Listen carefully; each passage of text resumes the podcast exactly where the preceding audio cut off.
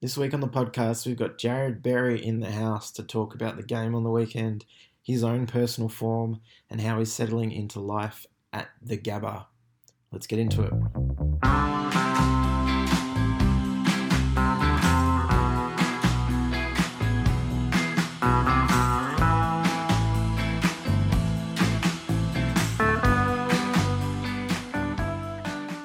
Jarrod, thanks for joining us tonight. Welcome. Thank you very much. Thanks for having me. Um, pretty pretty exciting time to be talking to us after a great win on the weekend. Tell us how you're feeling. You still buzzing? Uh, yeah, definitely, definitely. Uh, still on top of the world. So Yeah. um, wins haven't come uh, too plentiful this year, and um, yeah, it's good to good to get one, especially on the road Mm. against a good side, Essendon. And What yeah, does a win like that do for the, the confidence of the group? Obviously, betting good side like Essendon on the road, backs against the wall, you're 27 points down, and to come over the top of them must just be a great confidence booster for the group. Yeah, definitely. I think, um, especially uh, being a pretty young group all round, um, it definitely shows a fair bit of character and and um, spirit that we we're starting to develop um, in the side. So, um, yeah, like you said, being being an away game and um, being 27 points down in the final quarter, um, them kicking the first goal in the final quarter, uh, I guess yeah, it's it's good good for us us young young sides to um, actually challenge challenge good sides like that and um, yeah come out with a win. So yeah, very excited for the boys and um, yeah, it's a great great character building win. I think. was there a particular message or you know instruction you were given at three quarter times? It seemed after you know Darcy Parish kicked that goal, then it just sort of all sparked into action. What was something Chris Fagan might have said at three quarter time? Um, yeah, well, pretty much everything that um, that our game plan revolved around is uh, is effort, pretty much. So um, that was probably the strongest message at three quarter time. That as long as we got the the effort and um, and the belief that we can win, um, then yeah, we're definitely within a shot. So um, yeah, I guess I guess the three quarters before that become irrelevant in that last um, last quarter, and it's just it's just a fight to win the last quarter. So, um, and we and we did that through our effort. So, And the round two game, the guys didn't get the result in that one, but it was a really positive performance and that sort of thing pushed them right to the end. Did the guys take a lot out of that game bringing into this one? You obviously weren't playing in that one, but yeah, did the guys take a, a bit out of that game? yeah, definitely. It, um, I guess it helped us in our reviews and um, or our previews to get ready for the, the side and uh, know what they like to like, what they like to play like, and um, how they like to move the ball. So, um, yeah, it definitely helped heaps. And um, yeah, like I said, as long as we as long as we um, could bring that effort on the day, then we knew we were going to be um, being in for a, a good contest. It's a good point you make, Ollie, because I've noticed that was the second time we've sort of played a team for the second time in the season, and on both times, like the Port game and now Essendon, we were pretty, pretty considerable improvements from first first appearance to second appearance. So yeah, good point there. Um, Jarrod, just going back to your season, how have you seen it so far, and how you've progressed throughout the year? You know, you probably recruited as a flanker type, but you've started to develop into some big midfield minutes and playing centre centre clearances as well. Um, yeah, obviously, like um, the the biggest thing for me this season has been actually being able to get that opportunity at um, such an early stage, and Yeah. um, yeah, I guess to play or step up from under eighteen sort of football Mm. to playing senior men, um, it's a, it's a huge jump, and um, yeah, it's been a massive challenge for me, I guess, and um, yeah, I feel feel like that. I just got to keep growing with every game, and and um, I know I've got the right people behind me helping me out um, day in day out to to do that. And yeah, like you said, um, being lucky enough to play in, playing a bit of midfield time in, in one of the a, a very good midfield um, that we have. So um, yeah, it's it's it's nearly surreal playing against players or playing with against Yeah. with players like uh, Dayne Zorko and um, Tom Rockliff and Dayne Beams, who are superstars of the competition. So Yeah. um, and big Steph Martin as well. Yeah, it is such a young group, but what are those older guys like around the group, and how important are they for the the younger guys at the club? Because yeah, we have the le- youngest list in the league, and you've got Dayne Zorko, Dayne Beams, Steph Martin, Tommy Rockliff. They've been around for a while now. Yeah, I think that um, I think it's important for them to. Uh, oh, they they do everything they can with their with their um, younger group of players to improve us. So if that's watching vision or um, doing an extra touch session or Mm. um, just these little things like that, they're always willing to help and, and stuff like that. But yeah, like they're they're awesome around the group. Um, all really good fellas. Uh, they they um, really get around us young fellas and make us feel a part of it all, which is really important. So the relationships are definitely there, and um, yeah, hopefully, hopefully get to see us um, in the next or the rest of the season and um, in the future, just growing as a group together because of these these older blokes leading the way. Yeah, certainly trending in an upward direction. Um, how have you found the move to Queensland? Obviously, you grew up in Victoria. How have you found that big, big step in your life? Um, yeah, pretty interesting actually. Uh, first first, uh, first session, we were in 34 degrees heat, and I couldn't even walk without stretching. so um, it was a very big change weather-wise, but um, but you're definitely reaping the rewards now when it's 22 degrees and um, it's only it's minuses down in Victoria. So Yeah, um, the winter's very, very, um, very livable up here. But yeah, nah, obviously moving up with Hughes being being good, and um, the boarding boarding school side of things um, before I before I got drafted definitely helped me move away from my family and, Mm. and feel comfortable straight away. So yeah, it's been it's been very very good. How much did it help to have a guy like you, who you'd already played with and knew very well, to to be moving up to the same club as well? Uh, yeah. Um,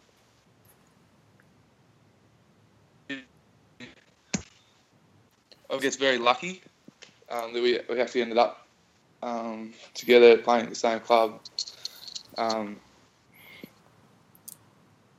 this time, uh, it's I guess it was a little little man upstairs. It just said it, it had. It, uh, uh, yeah, I, I don't know. It just it's made it a whole lot easier for me. That's for sure. Because um, obviously one of me one of my good mates and um, um, yeah, like it's just been being comfortable, I guess, and Yeah. having that support.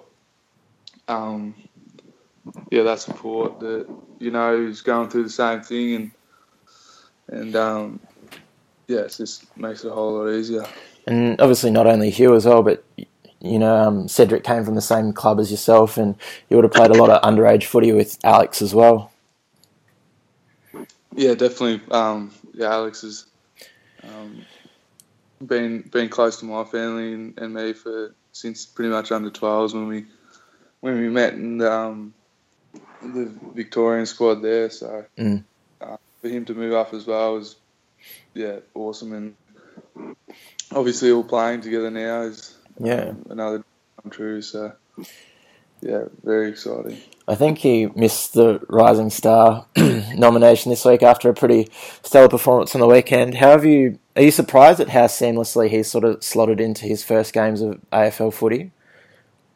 Um, I wouldn't say surprised. Um, yeah, if you know Alex, he's definitely a character that you is, um, I guess, confident in himself, Yeah. and um, that that that vibrates throughout the group, and you just know he's going to slot in um, whatever role you give to him.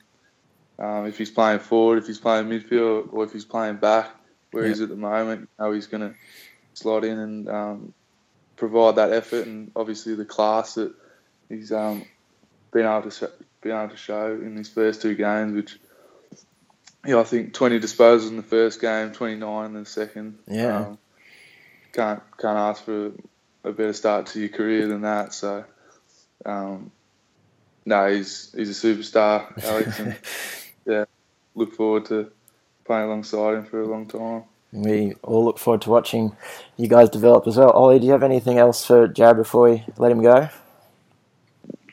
No, I think that about covers it. All right, Jarrod. Well, thanks for being so generous with your time and joining us tonight. We really appreciate the chat, mate. No worries. Thanks for having me. No worries, mate. See you Thanks, later. Jarrod. All right, Ollie. That was good to good to hear from Jarrod and get a bit of insight into how he's going with the move and how his footy's going as well. I think it, he even sounded surprised how quickly he sort of progressed from, you know, a sort of fringe player to being a big, big part of our midfield rotation. Well, he's a huge part of the side now. He came in for his debut in round three, had a really good first up game, and has been in the side since then. Hasn't missed a game Mm. at all. So he's a really valued member of the, the side already in his first year. So he's going on great, spoke beautifully then, and yeah, really great guy for the future. Um, obviously, ourselves and the fans are still up and about from a great win on the weekend. How did you see the game? Oh, fantastic game. And I was pretty, I, I just had some sort of feeling last week that we'd put in a good effort against the Bombers. We played really well against them in round two. You were confident. We probably should have won that game. And yeah, there were stages there on the weekend where I thought Bombers might pull away and they were really determined to make up for that game against Sydney. But the most pleasing part about it was just our resilience. To be Mm. 27 points down, they kicked the first goal of the last quarter. It could have gone uh, the other way at that point, and Yeah. the Bombers could have got a run on and had a big win. But to our credit, we just stuck in and just had a real crack, and we just wanted it more than they did. We just really wanted it and moved the ball well, and it all, all came together for us. And it was one of the best wins we've had in the last four years. It's Mm. it's right up there, and it's going to give the club so much confidence to knock off a team that's in finals contention. They're in Yeah. top eight contention still, and they've beaten some good sides this year. Mm. So to do that on the road, win for the Melbourne fans, I think it's your first live win in what seven years. Yeah, 2010. I think we were talking about my last live win was against Collingwood, so a fair a fair while between drinks, but it was certainly enjoyable. But um, yeah, as you said, being there, it just felt like for the first three quarters we just were hanging in there, hanging in, just hanging in, and then I personally might not be as optimistic as other people that were at the ground, but I just thought at some point the dam wall was going to break and Essendon was just going to get a bit of a run on and kick a few goals, but especially when Darcy Parish kicked that goal to start the fourth quarter, I Yeah. thought, yeah, here we go. But yeah, to the boys' credit, they just cracked in, and I think fortunately as well, actually, after Parish kicked that goal, Essendon hit the post twice. Joe Daniher Yeah. with a snap, and maybe Jobe Watson as well. But anyway, but yeah, that was the opportunity we needed, and we grabbed it. You know, there's plenty of individual performances, but I thought one of the standouts for mine was the defensive group as a whole, probably led by Yeah, Dan McStay and Harris Andrews and Sam Mayes. absolutely. And you look to that round two game, Orazio Fantasia and Tipungwuti, they really cut us up and Mm. made a big impact that day. But they didn't have a lot of it on the weekend. Tipungwuti kicked a couple of really good goals, but only had the six possessions. Fantasia just kicked the one goal. He really tore us to shreds at the Gabba. So Yeah, Um, Joe Daniher had his chances. He could have put us away. He did hit the post in the last quarter, and Cale Hooker had his chances as well. But yeah, the defensive group, Harris Andrews in his 50th game was absolutely outstanding, and he's just so exciting to have in that back half. But yeah, really good defensive effort to hold them out for as long as we did in the first half. They had a lot of scoring shots, probably didn't quite take advantage, but yeah, the back six held up tr- tremendously well. Um, who did you score the points to between Harris and Joe? it's probably one of those sort of um, duels that we enjoyed watching, like Tom Lynch and Harris earlier Yeah. in the year. Who did you give the thumbs up to? It was a pretty even sort of contest, but I think you have to give it to Harris. He's on the Yeah. winning side in the end. I think Joe Daniher's kicked the three goals, but we've seen him have bigger games than that Mm. for sure. He's And one of one of them- the stars of the competition now. for one of them, Harris actually wasn't on him. I think Dan McStay turned the ball over, and it was sort of left up to him to to get Joe. So um, yeah, two goals, a lot of great contests as well. Yeah, I I agree with you completely. I think Harris took the points just like it was a good it was a great battle to watch actually. Um, another area of the ground. Oh, actually, we should mention Alex Witherden's performance: twenty nine disposals, Oh, incredible. in his second game. We have recently learnt that he didn't get the Rising Star nomination this week, which is a bit robbed. robbed. Bit disappointing, but I mean, the class and composure he showed was tremendous and well beyond his years. Oh, it was incredible. He's only playing his uh, was his second game. Second game, yep. Yeah, and he looked like he'd been out there for five, six years. Just Mm. the composure, his class. He is so exciting, and he's probably been overlooked a bit. He hasn't been right up there um, in terms of the fans and probably the players we expect to come right through. But oh, he's right at the, the top of the list now. That was a absolutely incredible display on the weekend. Twenty one possessions, and I'm sure the rising star nom is going to come soon. Yeah, because, well- yeah, he's played outstanding, but been our best. Twenty nine possessions. He can't ask for too much more than that. But I'm sure there'll be one before the year's out. I'd be disappointed if we didn't have two before the year's out with our guest Jarrod and also Alex. But um, moving to the other end of the ground, uh, Eric Hipwood finished with four goals and was absolutely electric up front. But I thought, in terms of a complete game, he was clump, clunking marks as well. Like his contested marking was probably the most consistent it's been all year, and he was getting up the ground and just a really, really promising game from him. Yeah, absolutely. The four goals, and I don't think we'll forget that last quarter goal anytime soon on the run Mm. from 50 metres out. It bounces through, got the commentators up and about, and he just has one of those moments every week now where he's just really got the crowd on edge, gets everyone Yeah. up and going. Mm. And yeah, it's going to be exciting just to see him and Josh Schache growing to that forward line. It's um, very, very exciting. there's a lot of debate, I suppose, or talk about the rising star and who's going to win it this year. You know, Sam Powell-Pepper and Ryan Burton, but just a sneaky chance Eric might be up there. He is leading the rising star nominees in goals kicked this year. So if he finishes with a few more games of four and a couple more bags, never know at the end of the year how the judges might vote it. But we might have another winner. Yes, And going back to Lewis Taylor and Daniel Rich, even Nathan Buckley back in the day. Yeah. Yeah, it's so hard for young forwards to kick goals early in their career. And Mm. for Eric to already have 22 this year, he could easily finish close to, if he gets on the end of a few good games, he could finish closer to 40. So Mm. it's a great year for him. He's had a, a few down games, but that's going to happen with young forwards and Yeah. in a bottom side as well. So Yeah. yeah, that, that was really encouraging on the weekend, and it backs up his performance against Essendon in round two as well. He he showed that night that yeah, he's really going to be a star for the future. But the last four weeks, I think he's been very consistent, and that Mm. was probably uh, wavering a bit early in the season. But Yeah. yeah, the consistency is starting to come out in him now. Um, another player I think is probably worth talking about is Josh Walker. He struggled a bit in the first half Yeah, playing forward, but then when they shuffled the magnets and threw him back as a result of Darcy going down, he was brilliant as an intercepting defender and kicked a beautiful long goal as well, which I think brought us level or brought us within a goal. It was late in the game, so it was a crucial clutch goal. But um, how did you see Josh's comeback to the team? Yeah, he's had to bide his time in the NEAFL a bit.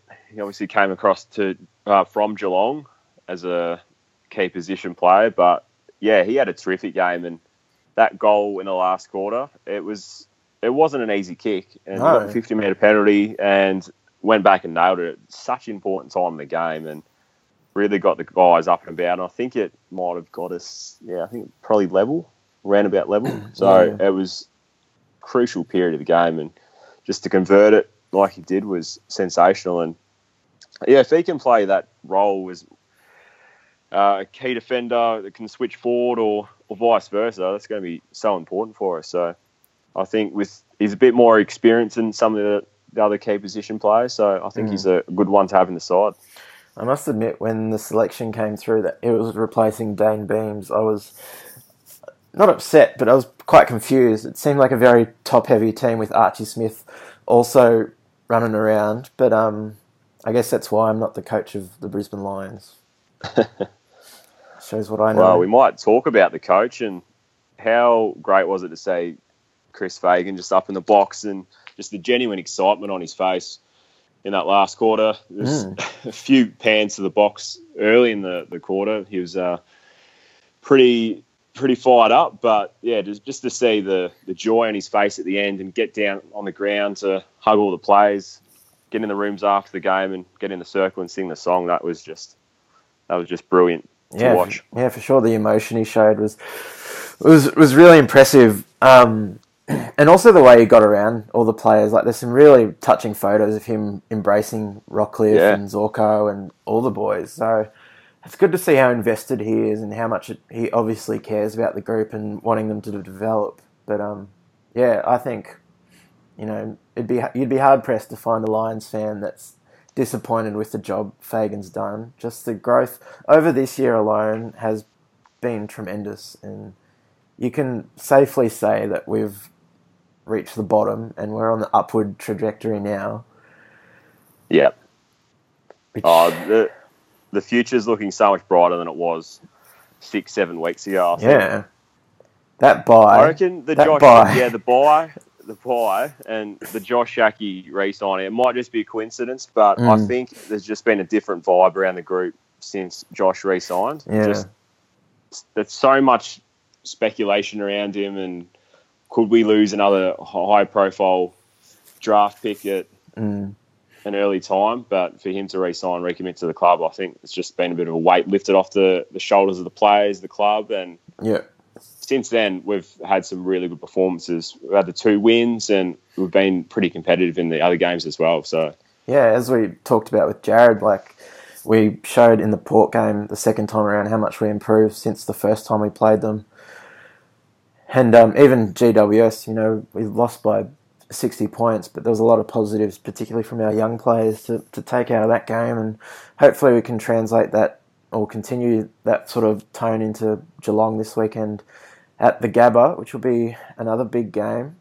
Um, Geelong coming off a draw, actually, so no doubt they'll be pumped to get a get back in the winners list.